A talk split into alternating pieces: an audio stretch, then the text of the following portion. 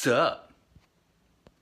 How often do we let fear of failure keep us from even trying? We don't attempt to improve our eating habits. We're afraid we won't stick to them or they won't work.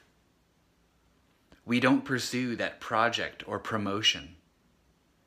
We're afraid we'll drop the ball. We don't allow that romantic interest to develop. We're afraid it'll end in heartbreak. When we do this, we don't only throw away any chance of success, we also throw away the opportunity to learn. To learn about our shortcomings, to see what about ourselves we might improve, to discover more about what we want and how to make it happen. When we avoid failure, we avoid growth. This can be a frustrating process, especially for the perfectionists among us. But the lessons we learn with each iteration are invaluable.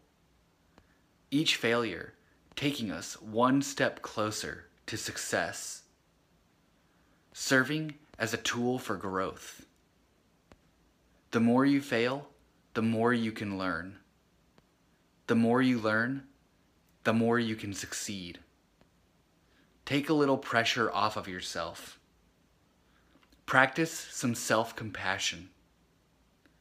Fail with courage and humility. Let failure lay the foundation for success. Use it as a stepping stone. Take that step to move toward your best life. You are worthy.